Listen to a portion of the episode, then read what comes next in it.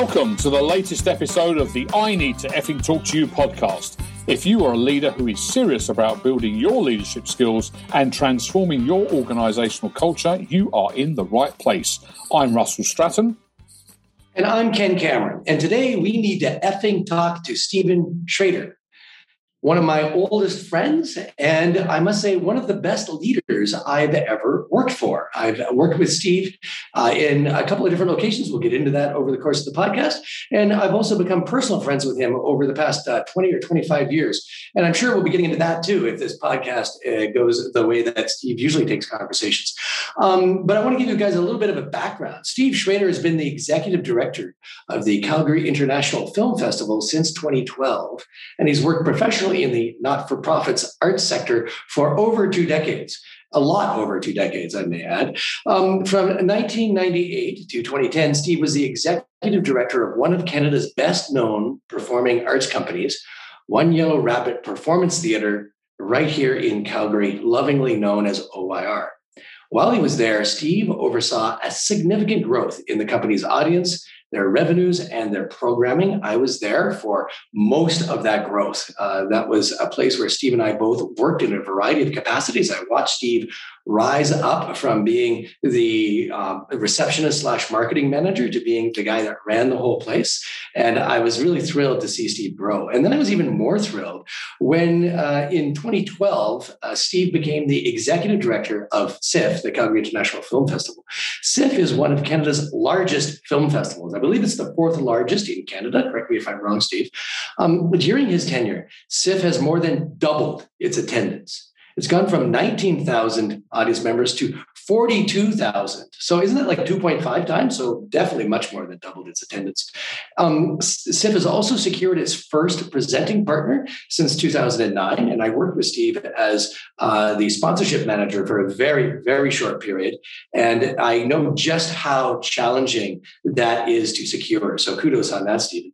And Stephen's grown the overall revenues from less than a million dollars to 2.3 million over that time. And this is significant. CIFF has become an Oscar qualifying festival for short films.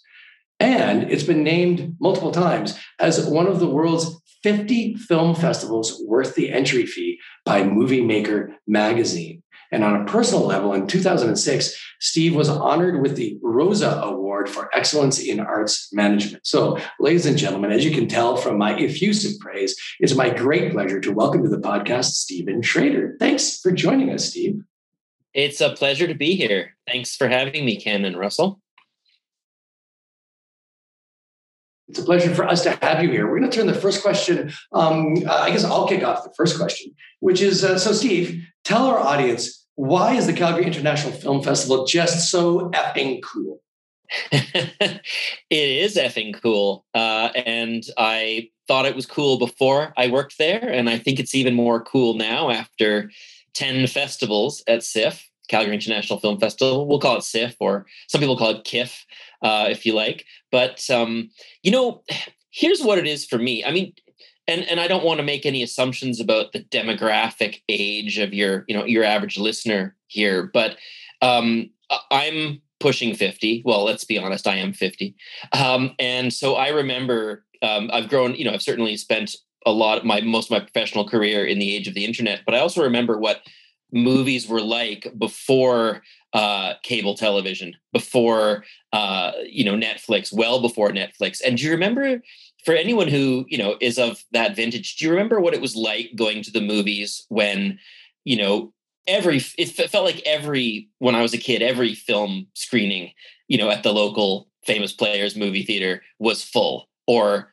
you know really really well attended. Everybody was excited to be seeing what was on screen and it, it felt like an event to be there and the excitement was palpable and people were talking to each other and you know it was a time when of course people weren't didn't have their heads buried in their phones all the time. So they were engaged with each other in a communal experience. And there's nothing like seeing a movie after all with 200 or 300 or 500 other people uh, you know crying with them laughing with them being thrilled with them. And that's what going to the movies was like when i was a kid and that's what going to a film a great film festival like CIFF is now. You have an audience that is passionately engaged with what's on screen. You have frankly you know when i go to the movies now that aren't part of a film festival i'm you know there are people there and things but it's rarely full let you know let's be frank. Whereas at most film festivals most of our screenings and uh, you know at most great film festivals you're going to have a you know a, a sizable committed audience even for what would otherwise be perhaps somewhat obscure films from a commercial standpoint. So you've got uh, a, you've got a, a, critical mass of people who are there together, sharing experience, sharing an experience excitedly, um, and with all the emotional resonance of that. You know, com- but but compound that even further because in a film festival context, like at CIFF, you know, in a, in a typical year, and and here I'll give the pre-pandemic pandemic number number, although it's frankly almost the same now during the pandemic. You know, you've got 200 some odd films in your festival, and these are all you know you're showing 200 movies in a in a in a 10 or 11 day stretch. So you have this incredible variety as well so you have and you have you have one audience you know you have several audiences letting out while several more screenings are starting and you've got that that coming and going that you, that you feel you've got that critical mass not only in the theater but in the lobby and outside and on the street and that excitement is like catnip for for film lovers, right? It's just such a draw. So that's that's one of the many reasons why it's so cool. I would say. And you know, one of the things that I found to be so interesting about CIFF is that it's just the right size. I remember mm. you telling me, I mean, in the intro, we talked about how it's the fourth largest festival in Canada, but I remember you telling me there's a big gap between the top two and the next two. And so it's just big enough to attract the, the some big name filmmakers, but it's small enough that you can actually meet them and you can actually get tickets to the to the films, which you can't do at something like the Toronto Film Festival or the Montreal Film Festival. Yeah, that's right. I mean, and, and, and by the way, this you know the, the the ranking of size and you know which is the you know the difference between fifth biggest or sixth. That's a very hard thing to sort of uh, always be on top of because, of course, the the audience numbers and um, the other ways that we might gauge the size of a film festival, those things are always fluid. Those are always changing one festival relative to another. So, you know, we, you know, it's somewhere between the the fourth and the sixth largest in the in the country. Uh, CIFF is, but but but you know, I mean, it's it's it's hard it's hard to rank, but we're in that range. Um, but yeah, it, it is true. I mean, we at CIFF we we've talked a lot about how we, we experience that we're trying to foster uh, for the audience is one where there aren't gatekeepers and velvet ropes and locked doors and bouncers you know any any more than there need to be. Sometimes of course you have to you know you have to you have to there are some limitations on on just based on capacities and movie theater sizes et cetera. But but honestly um, we want our experience to be defined at CIFF by how many how many things you can get into, how many experiences you can have, rather than how many experiences and events and parties you're barred from. A lot of the, I mean, that that is one of the necessary evils that I suppose comes with being a TIFF, you know, a Toronto International Film Festival or a Tribeca or a Cannes is that you know they're of a certain size where you know most people aren't going to be able to have those exclusive experiences uh, whereas at, at CIFF we try to to make it as we, we want everyone to feel invited as much as that's humanly possible it is that's happened to me too. I, there's one particular filmmaker who I've admired for years named Don McKellar. And I bumped into him at one film festival. I think it was prior to you taking the helm. So I bumped into him on my own, like just on the street, or talked to him, started talking to him after after a film. That conversation was really engaging, and we ended up walking to the après party together. Then, like two years later, he returns to the festival. I bump into him again. He's like, "Oh, I remember you." And then uh, it happened like at the third visit, the fourth visit, until ultimately I ended up meeting him at a at a funeral of a mutual friend. And he was, uh, and uh, we, we ended up like uh, kind of continuing to talk in the bar afterwards, mm. and so that we developed a, a, a kinship uh, even outside of a fanship. And that's the kind of thing you just can't imagine that happening at a Cannes or a Tribeca. No, exactly. Yeah, and it's and it's part of that's part of the fun. I mean, that, that's another thing that, you know, not to go on about all the ways CIFF is cool, but let let's just do it for indulge me for another minute. I mean, the, being able to meet and interact with the folks who make the movies, um, it's it's not an experience that we typically get to have when you're watching Netflix. And I love Netflix. I'm not bashing Amazon or or Netflix. I mean, I, I consume a lot of content online, but you could only imagine in your head what your conversations would be like with the people on screen or the people behind the camera or the people who wrote the script, right? Whereas when we bring those folks to Calgary for the festival, that's a that's that's not an unrealistic uh, expectation that you might that you might be able to ask them some question, be ask them some, be able to ask them some questions, or maybe even interact with them in a longer form context, like you did with Don McKellar, Ken.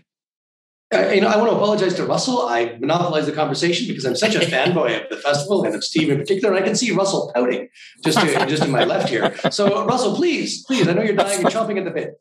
Chomping, chomping at the bit. Uh, well, I, I could certainly um, resonated with, with me, Steve, when you were saying about that. You know, as as a child, that enthusiasm for movies, and I remember that. You know, when a big movie came out, and if it was one of the blockbusters or something, the only way you could get to see it was by being at the movie theater. Um, now it seems to be we've got you know, are umpteen different trailers that come out beforehand. Um, every Tom, Dick, and Abdul has written something in there about what they like and dislike about it, and it seems to take a little bit of the mystique from it.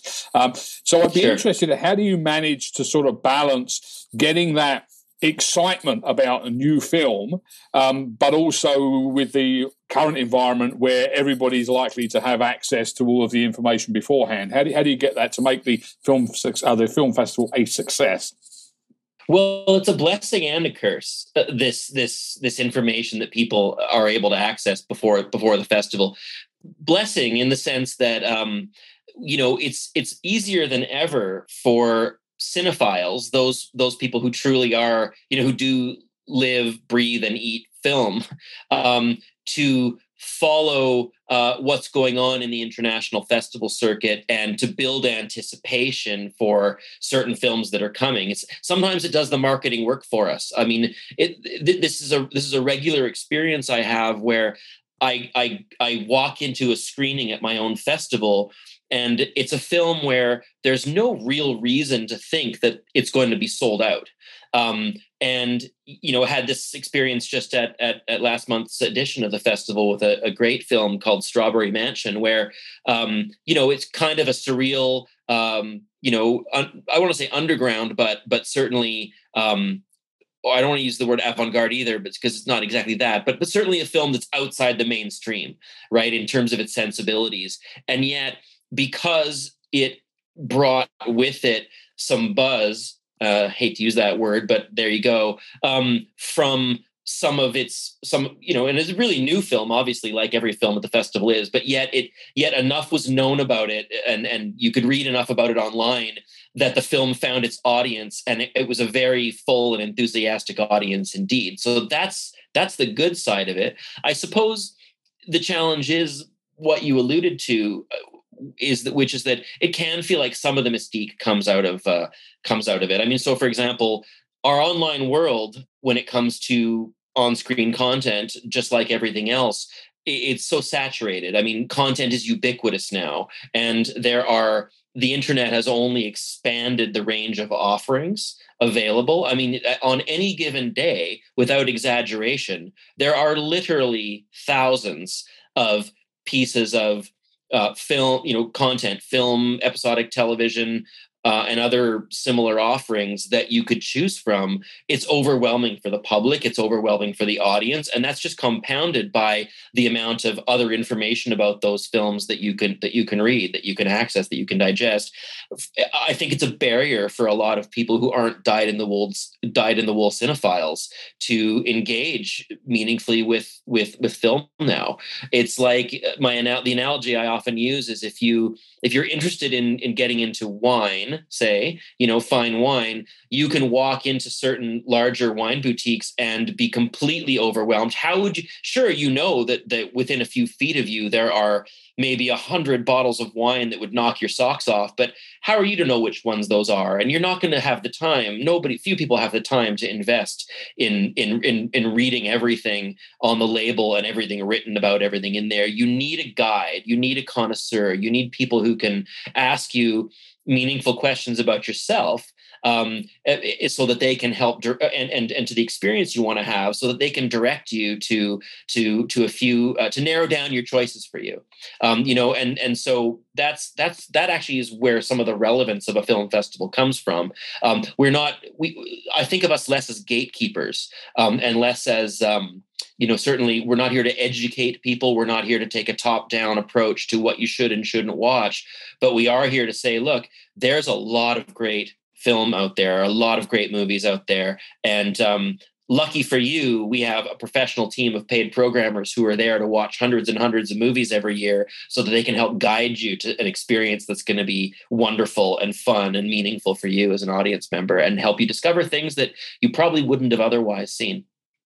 It's interesting you say it because Ken's talked to me about the film festival before. I have to admit it's something I've not I've not been to. So what I'd be but what I'd be interested in is for the sort of layperson, I look at it from the layperson's perspective. Okay, so I'm not involved in the industry. I've not been involved in film and um, and, and theatre, apart from one brief uh, time as an extra in some uh, some show. But uh, that we won't we won't go into that. But uh, um, so for somebody who's like interested in movies, likes watching movies, but maybe it's a little bit daunting to something like this film festival. I, I don't know any of the artists that are producing here. Um, I'm, I do not know what I should be going and watching. What would be the access point for somebody who's uh, a generally interested film goer in Calgary who'd like to dip their toe in the water with the um, International Film Festival? Where would you recommend they started? Uh, well, the, this is going to sound like a boring answer, but I mean, um, we work as hard as we can to make our website um, something that is um, e- an easy place to start. Um, there are many places you can start in general if you want to if you want and you don't need to be it does you know i think the intimidation factor can be higher than is higher than the actual height of the barrier if you know what i mean. Usually once people get just their toe in the water they realize they're having a great time and it's actually a very approachable experience and it's not too hard to figure out what you like. Um, and also by the way let me just put in a quick plug for taking a total wild stab in the dark. Uh, many of us, myself included, have had the experience, given ourselves the experience where we say, you know what, I'm I'm literally going to play spin the bottle here. I'm going to pick a movie almost out of a hat, you know, figuratively if not literally, and get a ticket and go sit in the movie theater and watch it. And you know, that can be one of the most meaningful, exciting, fun movie experiences that you have in your life. Is literally just picking something almost at random and going to see it. I've I've, I've seen some of my favorite movies that way. Um, and a festival is a great a great place to do that because there are so many to choose from. But um, but but but but more practically speaking, the festival's in September, and and so we you know we we begin to populate our our website in August with the movies. We don't announce them all at once. And so what I would encourage you to do, Russell, is, you know, in, in, in starting in maybe mid or late August, you just go to the website and we, we, this may sound like a like a too obvious to point out but it, it, i have found it's really not an obvious thing from a web design perspective which is you know you, you've got you're going to have 200 films. That's a long menu for most people to try to read um, so you just want to make it so that it's easy. There's one page. You don't have to click through to anything, um, and you you can just scan and read one sentence about each film. You know, you've got a photo from the film, and you can see a sentence that hopefully captures you know captures the essence of the movie and, and grabs your imagination, your attention just being able to scan on that level first of all will help you decide you know will help you will help you narrow down to what you want to see but we also just try to make it simple where there are some there's some very easy search terms on the website. So for example if you just say you know what? I want to start with a comedy.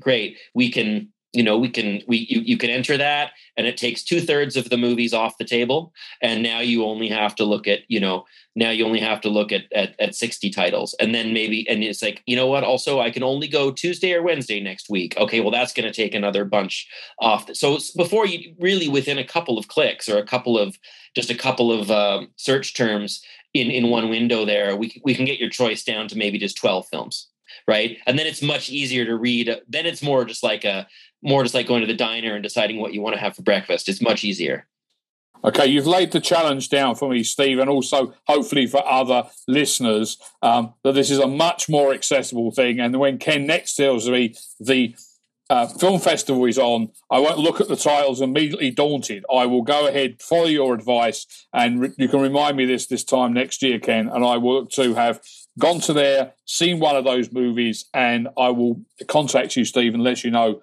uh, which one I went to see. Okay, that sounds this, good. Idea. It's, it's it's a okay. I'm going to hold you to that, Russell. And this is a no. It's great. Um, one, this is how we do it. One convert at a time. and now I'm worried. I've been converted. uh, let's back up a little bit in history, Steve. Um, I mentioned in the intro that you had you had started work at One Yellow Rabbit, which was a much smaller organization than the Calgary International Film Festival. Also worked in a different genre, theater organization versus film. Um, and so, what was it like jumping from one company to the other? Great question. Uh, yeah, no, it, it's true. So I think I'm um, not to make it sound like I'm old. I guess I already gave my age, so the cat's out of the bag. But I think I've now been working in the uh, the arts sector, the arts and culture sector, for 26 years. And as you pointed out, Ken, sort of the, the first half of that was in as a, a, a theater producer, working at mostly at one theater company. Um, so producing both individual new works of of theater that that um, original new works that toured uh, as well as a festival, the High Performance Rodeo, which was a festival of not only new theater but new performance um, art. I don't want to say performance art; that's not the right way to put it, but but performative works of art. And so, in the live, the live performing arts, right, and then moving to the film festival for the second half of my career, it was like once I, being at the film festival was looking was like looking at my previous um, work as a as a live theater producer and a live theater festival producer um, through a funhouse mirror because it was the same except totally different. Um, the same in that look, putting on any type of festival or public arts and cultural offering, there are sim- there are similarities. I mean, a producer of one thing is very much like a producer of the other thing. Um, what's different is that in the performing arts, you're putting human beings on stage, whether they're musicians or actors or what, or you know anyone else, comedians. Um, and in a movie festival, you know, a film festival, you're you're putting films on screen. Now you're probably thinking right now, well, that's that's great. That's Captain Obvious. You know, of course, that's the difference. But that difference means everything because um, it changes the economics of what you're doing fundamentally. Um, it changes the global reach. So when I was at One Yellow Rabbit, you know, getting actual human beings from Calgary onto stages in Europe, um, you have to plan that, you know, uh, a year and a half or more in advance. Um, if somebody gets sick, you have to recast them. Uh, it's also very exp- worthwhile but expensive to bring you know a dance troupe from Poland to Calgary or a troupe of experimental theater artists from Calgary to Edinburgh or what have you so um, it's a longer timeline you're dealing with much you know you, you, the economics of it are much you know you're much much m- lower volume i guess you could say right? I mean a big theater festival has maybe 12 pieces of theater in it. You know a small film festival has maybe 150 films in it. So you, the volume is completely different. That makes that makes the curation of the work totally different. Um, finding the right theater um, to you know the, the, right theater pieces to bring is like searching for a needle in a global haystack. Whereas when you're putting on a film festival the haystack fall you know a giant haystack falls on top of you and you're trying to dig your way out from under it. Um, i'm not sure if that metaphor is making any sense. It's just a completely different experience. You're st- still dealing in hay but but but the hay is completely you know one is sifting the other is uh, being buried and trying to unsift yourself. Um, also i mean because you know a, a, film now i mean this is maybe a little different 15 years ago when people were still literally sending giant film reels of actual film you know uh, and, and sending those from one city to another between film festivals. But now of course films are are, are primarily digital which means they don't they hardly weigh anything.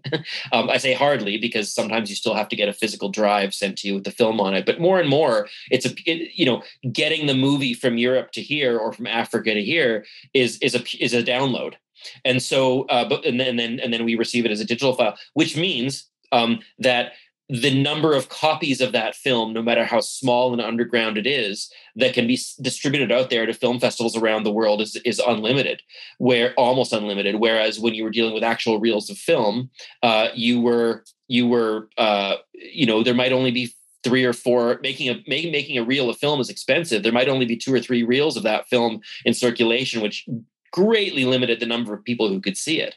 Um, but also the cost of getting it here is next to nothing now, whereas it used to, you know, the cost of getting a back to the performing arts, you know, the cost of getting that that dance troupe from Poland here, it might be a small dance show, and you're lucky if it only costs twenty five thousand dollars to get them over here to perform for people for a couple of shows, whereas it costs a couple of hundred dollars to to show the movie. So it means we it means it dramatically expands the range of countries that can be represented within the festival. It becomes it's a truly global medium. Uh, it is it's it's that's why i don't like to make value judgments between the performing arts and and film festivals. But i think it's just an objective fact that um, for, in terms of a global window on the world you know almost in real time of what people are seeing experiencing the kind of stories they're telling um, you know film festivals uh, are are a much wider window that way just based on the economics of it I'm sorry if that was a long answer, but we could talk about this a lot.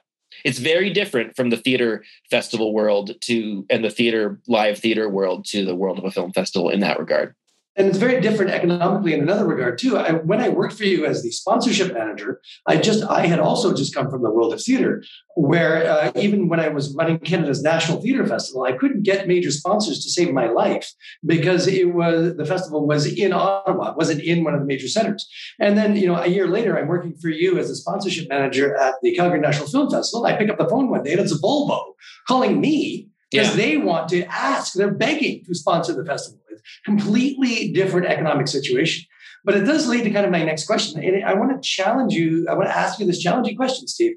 The film festival, when you took over almost a decade ago, was in a really tough spot, both financially, economically, uh, with its audience wise, with its artists. And you had to turn it around from from collapse really um, how what was that like and how did you do how did you do uh, well, yeah, it was in a tough spot. Um, you know, the festival had, um, and I want to first of all say that um, it wasn't in a tough spot through any lack of audience. Um, as a matter of fact, the Calgary International Film Calgary's got a great audience for festival, almost from the first edition of the well, pretty much not almost, really from the first edition of the festival back in 2000, well before I was there.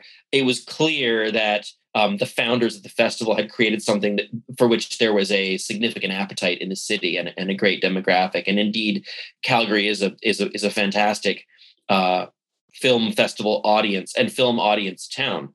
Um, but you know, putting on a putting on a big film festival, especially one that is growing that quickly, there was a lot of growth pressure on the festival in the early years, and you know, folks in business know um, that um, you know growth can rapid growth can be as difficult to manage as adversity uh, you know as as as downward pressure. Um, because it's very easy to get out over your skis, as they say.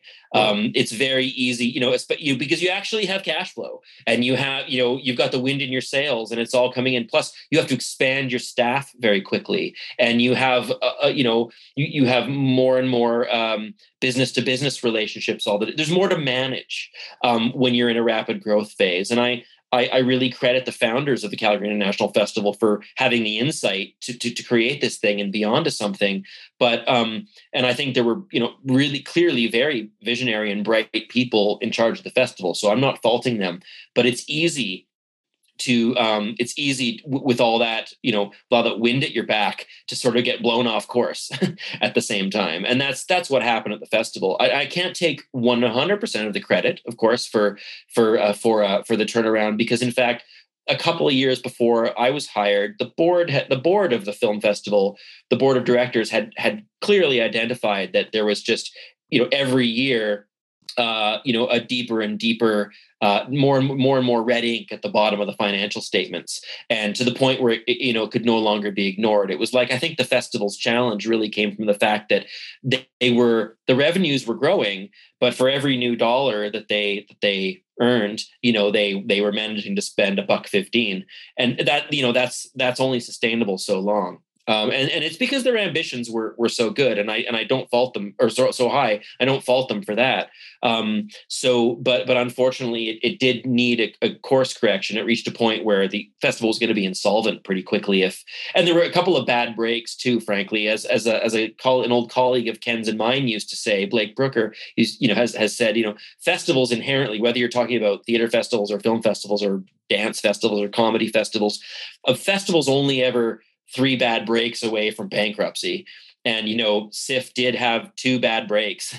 Uh you know a couple of a couple of um couple they got uh, stiffed in a couple of different places in some in some uh, by some by some partners. And and unfortunately and that that that added to the whole. So um it it sort of triggered the need for a uh a, cor- a big course correction financially. So the board had identified the problem and had already sort of begun, um, I'd, I would say, a, a, a difficult course of when I say difficult, like a um, a, a, course of austerity in the budget of the festival, and that's a diff.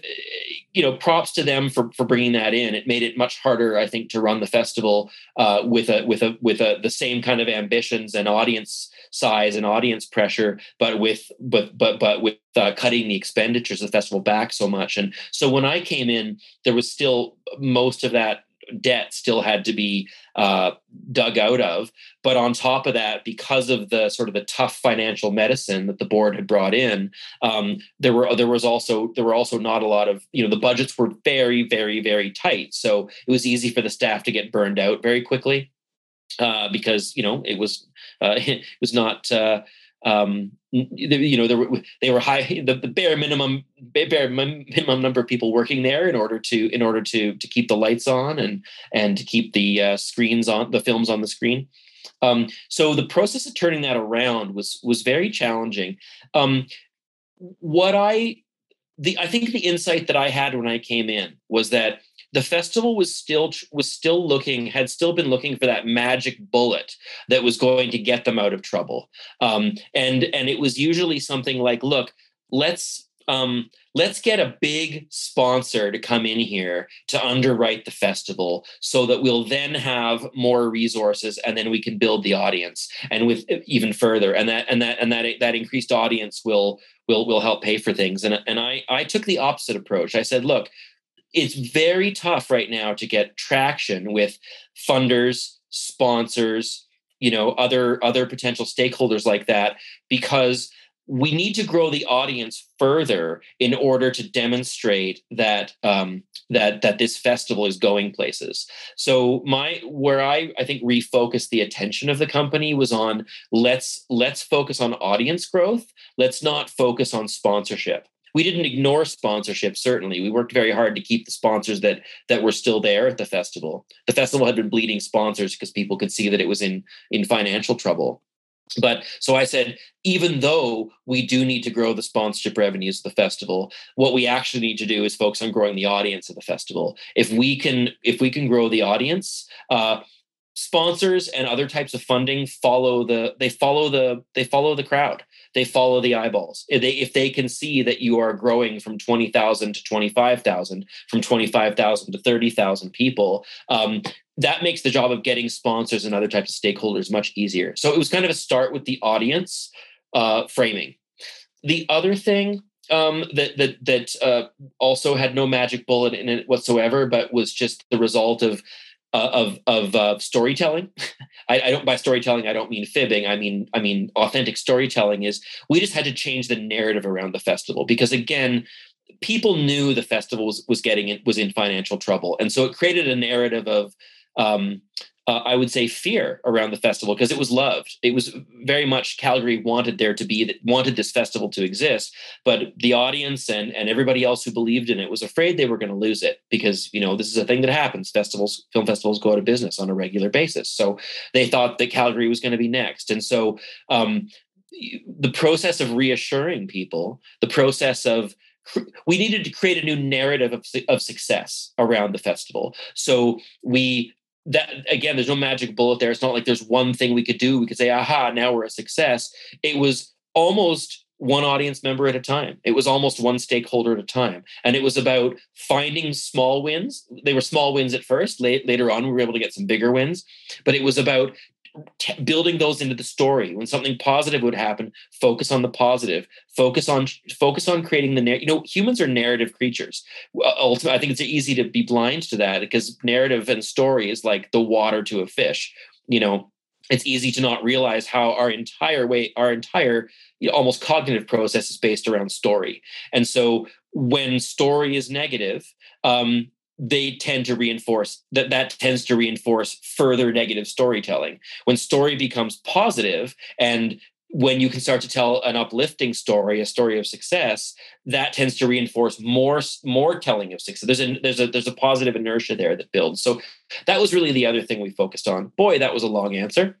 Um, but i hope there was something meaningful in it Well, there was, Stephen. It was really nice to see that sort of ability. Well, congratulations in being able to turn that around with you and your team from uh, from the negative to, to, much more positive. Now, one of the things that I, I heard earlier on when Ken was doing your intro, um, and not all of our listeners may be as familiar with, with film festivals, but they would be familiar with the Oscars, um, and that would um, mm-hmm. sort of spark their interest. So, how did the Calgary International Film Festival become an Oscar qualifying festival, and what does that actually mean? Okay, well, um, let's see which of that which of those questions should let me let me start with the second half of the question first. Um, so, Oscar qualifying for short film, what does that mean? So. Um, nobody needs film festivals to be Oscar qualifiers for feature length film because um, feature length film gets you know at least much of it many many many uh, feature length films they get theatrical release all kinds of ways outside of the film festival circuit right? I mean yes film festivals play feature length films too but um, you don't need festivals to to uh, in order for for for feature length films to find their audience. We already have movie theater chains that play feature length films. Um, you know the the academy the, the academy of motion picture arts and sciences you know can simply say and in fact they do say you know in order to qualify for your feature length film to qualify for the oscars all you have to do is have a run uh, and i forget the exact rules but you need to basically have a run in la county um, at a you know at a movie theater in la county for a certain number of days within you know the year as defined by the academy. You know so long in, other words so long as the movie's playing in los angeles uh, at some point during the year it qualifies for uh, most of the different oscar categories. Um, for other types of movies that wouldn't necessarily get the chance to play a theatrical run in uh, in California um, or elsewhere in the states, for that matter, um, like say foreign films or like say um, short films, because very rarely do you go to a just go to a regular Cineplex movie theater and, and see short films. Um, they need some other way of determining what the um, you know what the long list of, of, of potential nominees is going to be. And so for short film for, for, for foreign films we turn to the to to each individual country and that country's um, that country's film board or that country's uh, film establishment. And and for a foreign film uh, countries around the world will nominate the film that they produced from their country that that that that they wish to be to be in contention for an oscar. For short films um, the way you do it is you turn to film festivals. So if you're the Academy, you say, okay, we're going to select a limited number of film festivals around the world, and the short films that win um, that win the awards at those film festivals are going to, by definition, then be considered as cont- as as contenders for an Oscar. So um, so uh, now, how did this happen at Calgary? I wish I could say that we became an Oscar qualifying film festival because, you know, I, with my clout, phoned up the Academy and said, We look at us, we deserve to be an Oscar qualifying film festival. But the opposite actually happened. The Academy reached out to us. Um, and they said, "Listen, you've come on our radar, and um, you you you know you seem to be doing good things there in Calgary. And in fact, we don't think we have enough Canadian film festivals that are uh, currently Oscar quali- have Oscar qualifying status. There were, I think, I can't remember how many there were at the time. It was very few anyway, just a couple, one or two, I think." And they said we want another festival in Calgary in Canada that uh, that is an Oscar qualifier, and we think that's you, Calgary. And we said, fantastic. What do we need to do? And so we so we we, we jumped through their hoops, but but ultimately got got approved for that. Um, but but I wouldn't say that was again. I mean, that came at a time when we had been successful there. Uh, back to the previous question, you know, I think we had focused on audience growth enough. And through focusing on audience growth we had we had won the respect of many of the filmmakers whose films had shown at our festival because they attended and had a good time and saw that we were growing and saw that we were a meaningful great festival. And so the word gets around about that. And and essentially um, i think we entered the radar screen of the academy through through that growth that we were experiencing and that growth in positive reputation not just growth in numbers and so that's essentially, I think, how we got on their radar and, and wh- why that conversation started. Um, Steve, Steve, you, yeah. you prefaced that by saying, "I wish I could say that I, you know, with my clout, called up the academy." But, but my friend, what you've described is even better. The Oscars called you. I mean, I know. you know, how, how, many of us would wish we could say that, right? Hollywood just yeah. called me the other day, and they heard about me in Hollywood, and they. I mean, I think I think you've got a much better narrative there, Steve. It was. I, will give you that. It, I think it was. It was really gratifying. I have to say, and it was. And it was. You know, when you when that kind of thing happens, it, it is like a validation, right? It, it's one of the things that keeps you. It's positive reinforcement keeps you going, right? It, it, allows you to see that you're on the right track in some way, shape, or form. And and and and frankly, it's one of the things that that then we were able to we what we became Oscar qualifying and it becomes a virtuous circle, right? Because then you can say to your audience and to your local film industry and to everyone, really, look, now we're an Oscar qualifying festival and people people respect that. The Oscars, even though you know I, I, we could have a whole conversation about the Oscars and and whether they're on an upward or a downward tra- trajectory overall, but people still know what the Oscars are and they still respect anyone who's recognized by the Academy in that way. So that was that was really exciting. Um, I feel like there was something in your question that maybe I haven't addressed, but but uh, no, maybe I'll stop there. We're, we're, gonna we're gonna take now our traditional intermission in the spirit of uh, theater dance, and and you know in the in the old days, films used to have intermissions when they would change the absolutely. So we're gonna take an intermission, and we're gonna ask you. This is what we call the quick fire round of questions, which are never quick. And um, so, so, we're gonna ask you a couple of we're gonna ask you a couple of questions about your your favorite movie, book, and uh, other other topics. So your favorite movie that teaches you a life lesson? Oh boy, I I have so much trouble with favorite movie questions and favorite book questions because I immediately just an overwhelming number of movies and books suggest themselves to me. So um, you know, our previous uh, uh, one of our previous guests said uh, reframed it in a great way. You know, it was a favorite movie that teaches a life lesson that I read recently or that I read this year. So in your case, favorite favorite movie that you've seen uh, recently that taught you a life uh, that you, has a life lesson you want to share, either for work or business. Okay, well, uh, even still, that's so hard to narrow it down. No, but um, listen, um, we had a film at uh, CIFF this year. Um, going more on the recent, it's, it's called The Rescue. It's, it's, a story of a story that we think we maybe all know. Do you remember a few years ago? Um, uh, uh, uh a a, a, a, team, a soccer team uh, from Thailand, a bunch of young boys and their and their coach were trapped in the caves in, in some caves in Thailand when the when the spring or when the uh, the rainy season came early and flooded the caves and trapped them inside. The rescue is the documentary is a documentary about what it took to get those kids out of the cave and uh, it was it's a harrowing tale we all think we know the story and certainly we know the end of the story in that it was a um, uh, you know, they all get out. Spoiler alert, they all get out, but you know that. That doesn't make the movie any less harrowing. I could barely watch it. I was so scared from what was going on. We had you you had people swimming literally kilometers and kilometers in the dark you know, uh, doing something that even the world's most advanced scuba divers, you know, uh, were were were wary to do to to to swim into where these kids were, and then how to get them out was even was even the bigger problem. I won't I won't give anything away because you may not know how they did it, and you should see the documentary. It may, speaking of the Oscars, it I would expect it to be one of the films this year that makes the document best documentary uh, shortlist. But um, that film has a very powerful life lesson, um, and it sounds trite to say it, but but when you see the film, you'll understand the power of this. Is that um, you know you there is always a way, but um, there's always a way to do something. Sometimes the only way seems like an impossibility. Yet the question always has to be how do you make the you can ask yourself the question okay it's impossible what would it look like to make the impossible possible what would we have to do? What would it look like in our imaginations to make the impossible become possible?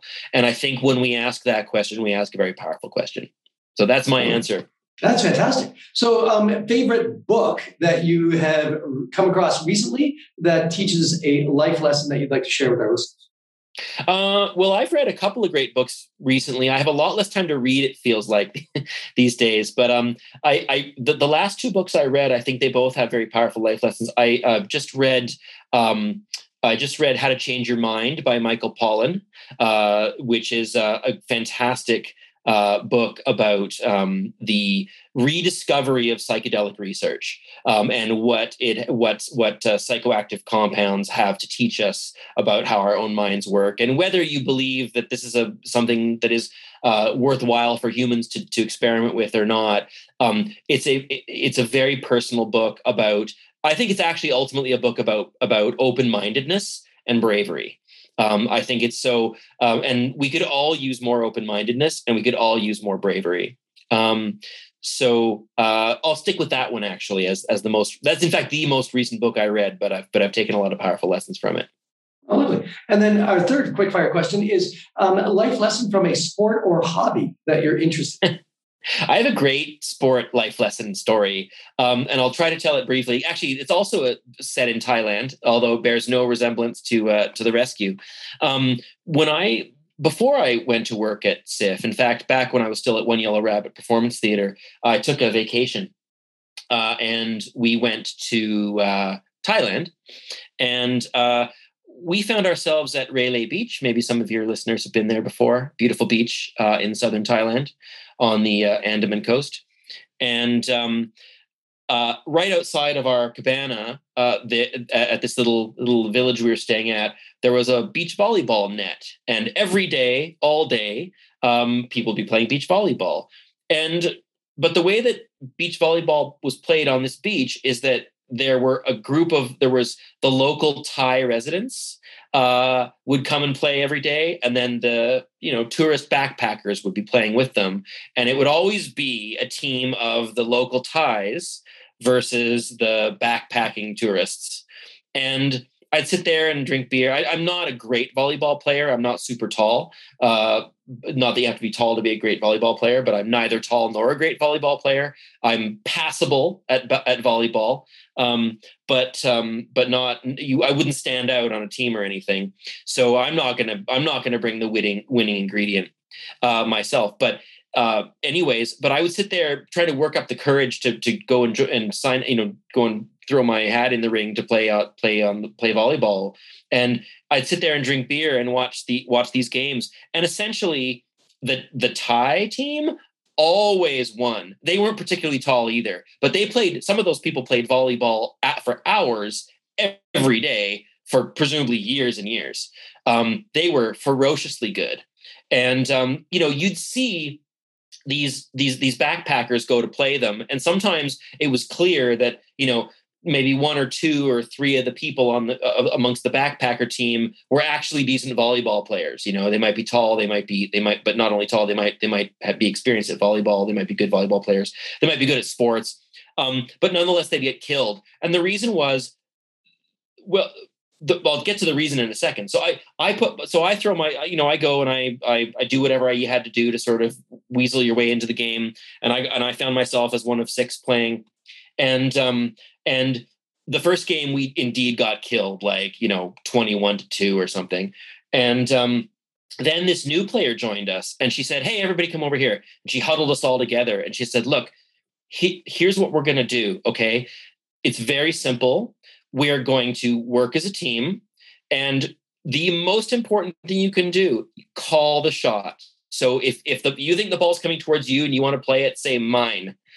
and and and and then um, we'll get it we'll build a rhythm going up that way. But the most important thing is that we know as a team who's playing the ball we'll take it from there okay? That was not something that had existed. It, it was basically a team of six individuals prior to that.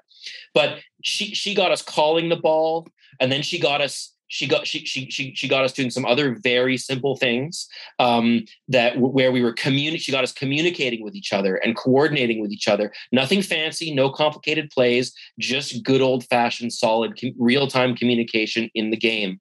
And it was a hard fought game but we but the next game we we won. And it was very surprising for both the Thais and us but we pulled it off. And then it was time for us to rotate off and another group of players to come in. And i called to her and i said i said i said i said you you you you've done this before. You know are you a volleyball coach? And she said well i i play on the ucla women's volleyball team. And I never forgot that lesson. I said, she said it's really simple.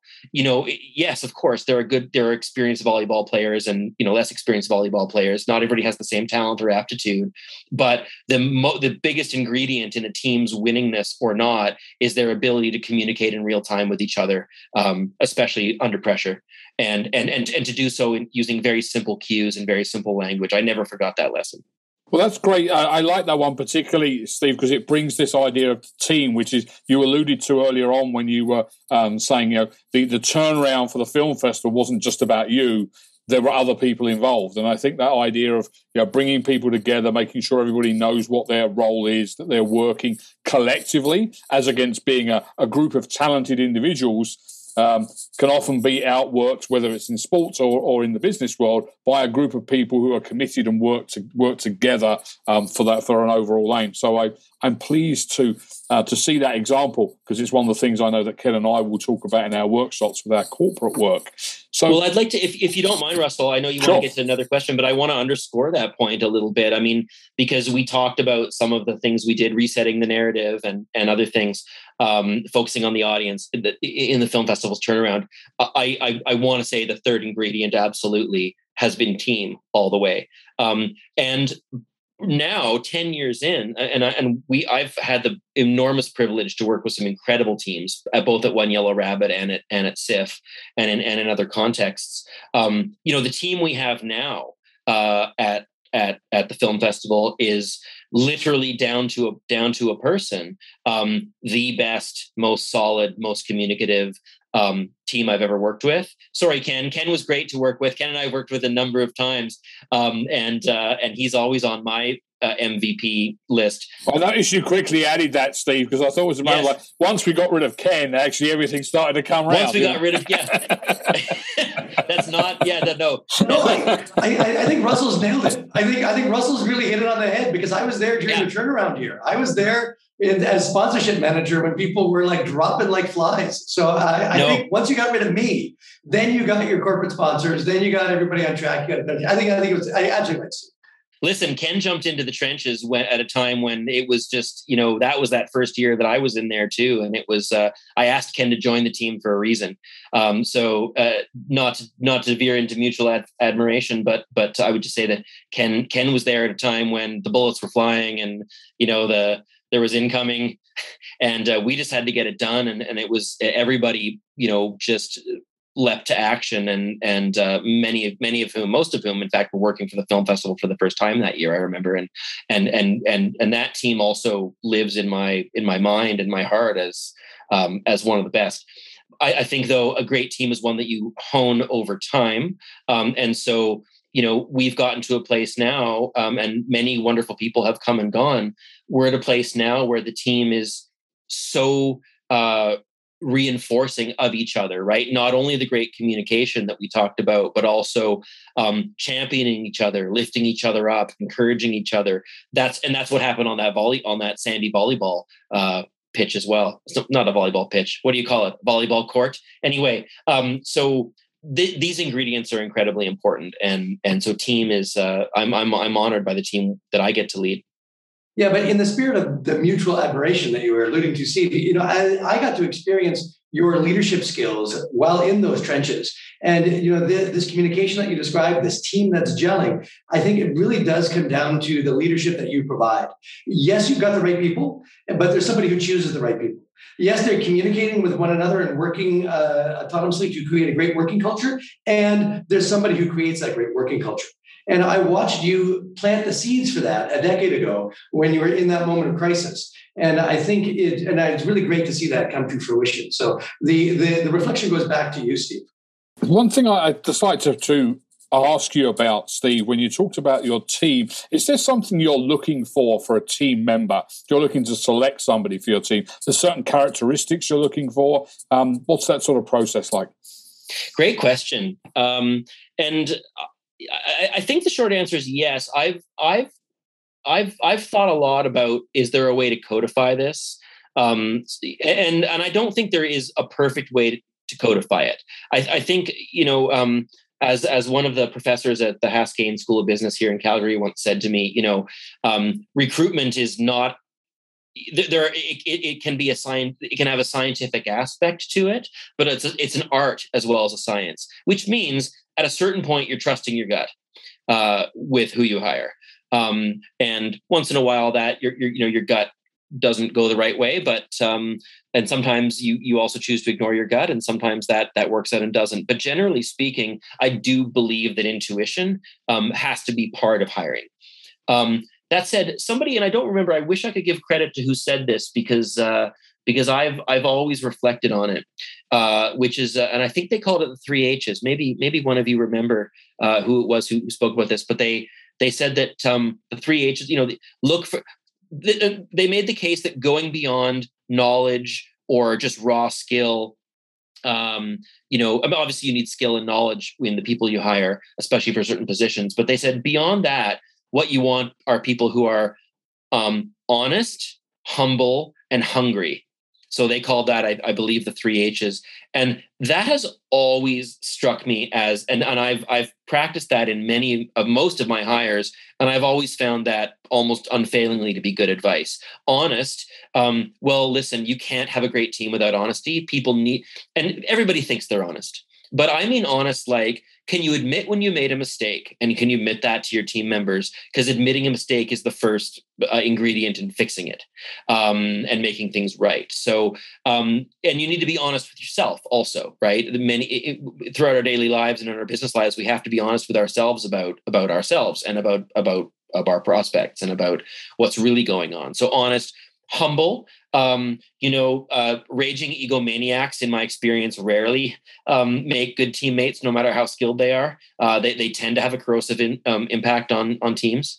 And then um, hungry, well, that one is is maybe a little more self-explanatory. But uh, people who really want the job, um, there are a lot of people who can do the job, but you need to make and, and people of course again will all say they want the job but some people want the job more than others if you can get the trifecta of of honest, humble, and hungry in all of your hires, you're gonna almost for sure have a great team. Um, I would I would add one other thing in there. A little when I'm really stuck.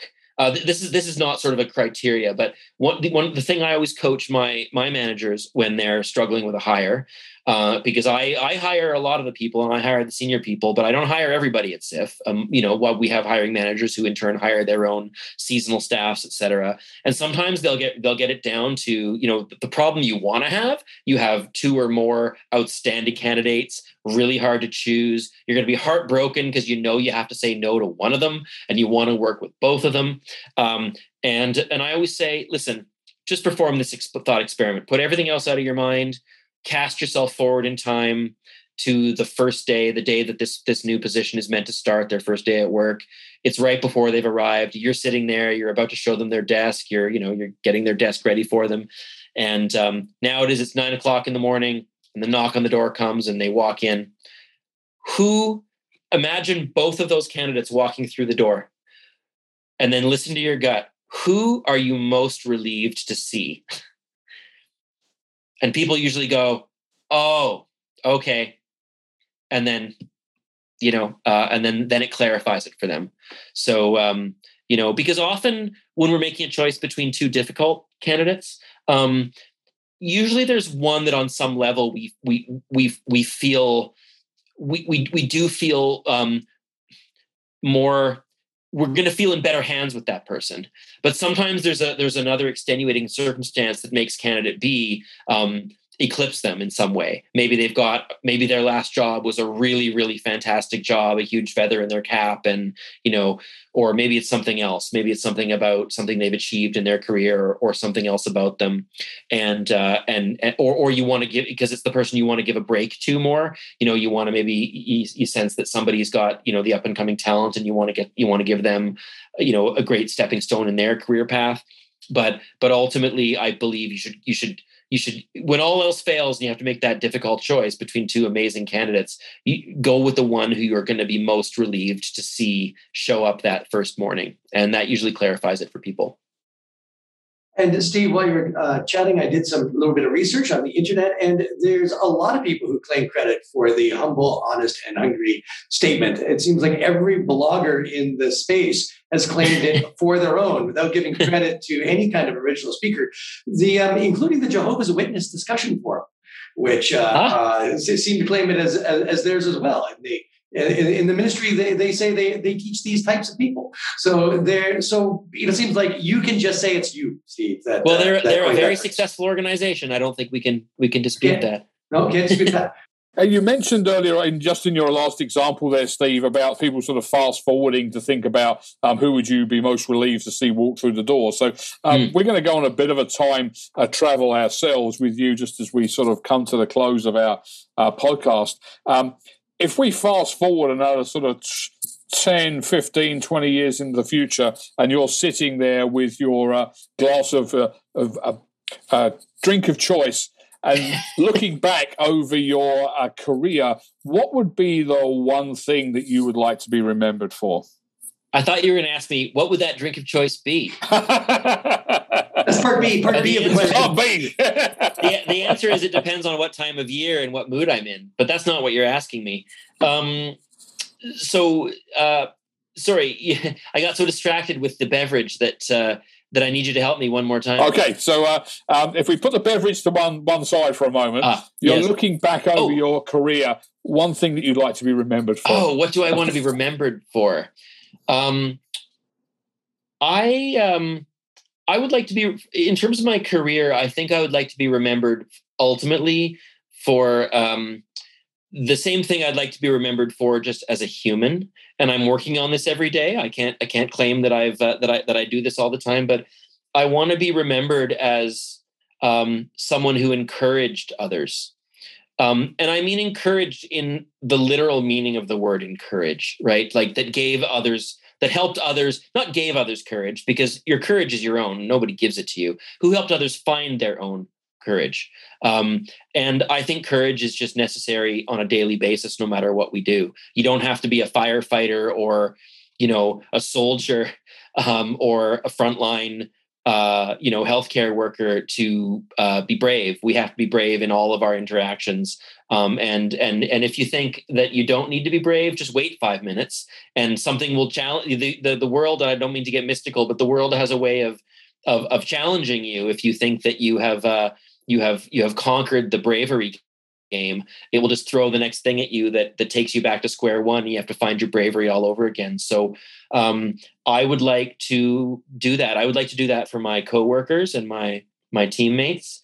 Um, I would like to do it for. I would like to do it both directly in terms of you know um, helping others um, you know find their bravery in in work, but I would also like the the um, the, the festivals and the events and the films that we present I, I, would like those to also be encouraging to people. You know you see a movie like the one i talked about a minute ago the rescue and uh, although that's a harrowing film it's ultimately an encouraging film because you see people solve an almost impossible uh, seemingly impossible intractable situation. And so um, if, if, if through the art that that uh, that producers like myself um, help uh, bring out there into the into the public consciousness uh, and if through our daily work as well with with our colleagues and coworkers we can help people to feel eh, eh, encouraged um, I think it's one of the best things we can do, uh, and and we need that in the world right now. There are far too many uh, people who are stoking division. I think we need I think we need the opposite.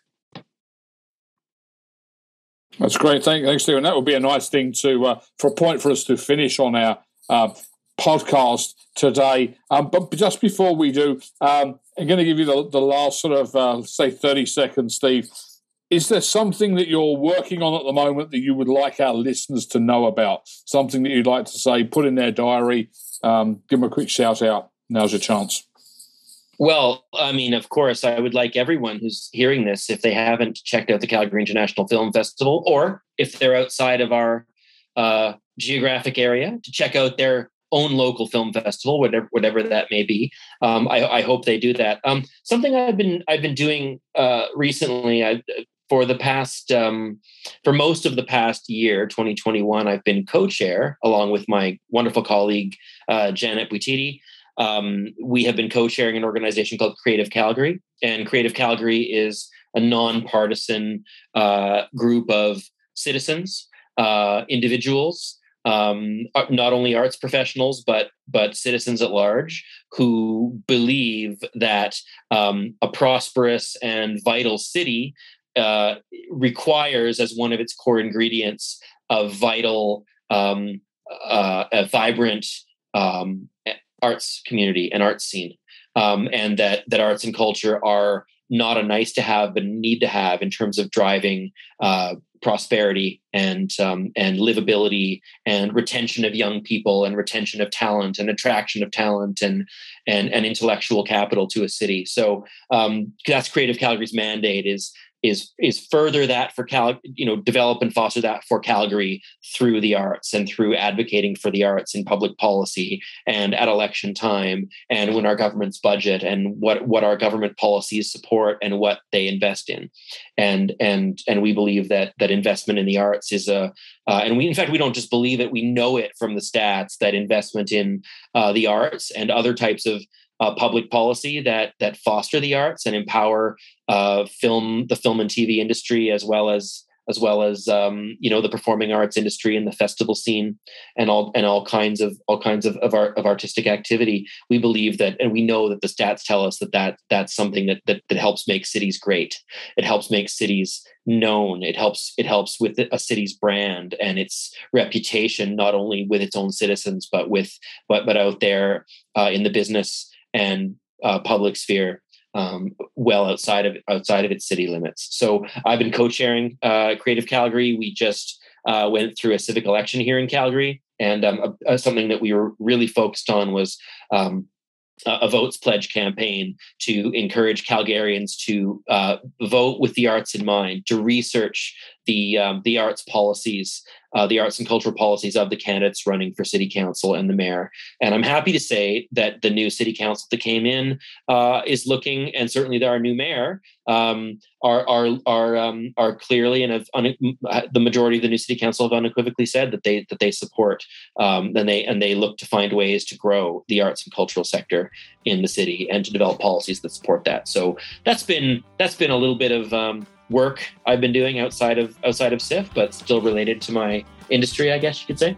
That's great that you can find all that free time in your in your schedule, Steve, because I know how busy you are. And I really, on that note, really appreciate the time that you've made for us today to be here on this podcast. It's really been great having you. That, that wraps up this episode. We hope that our listeners enjoyed it.